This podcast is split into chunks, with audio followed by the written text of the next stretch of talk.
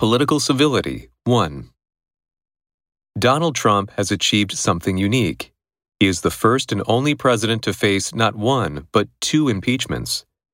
But even though the U.S. Senate is still expected to exonerate him from charges that he incited the deadly Capitol insurrection, Americans already know that he won't go down in history as a model of civility.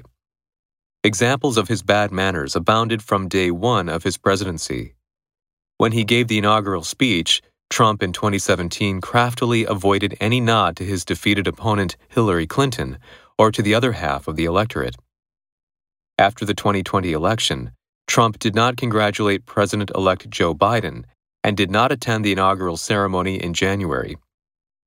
As the nation celebrates President's Day, it's good to remember, however, that Trump is not alone in his transgressions of civility.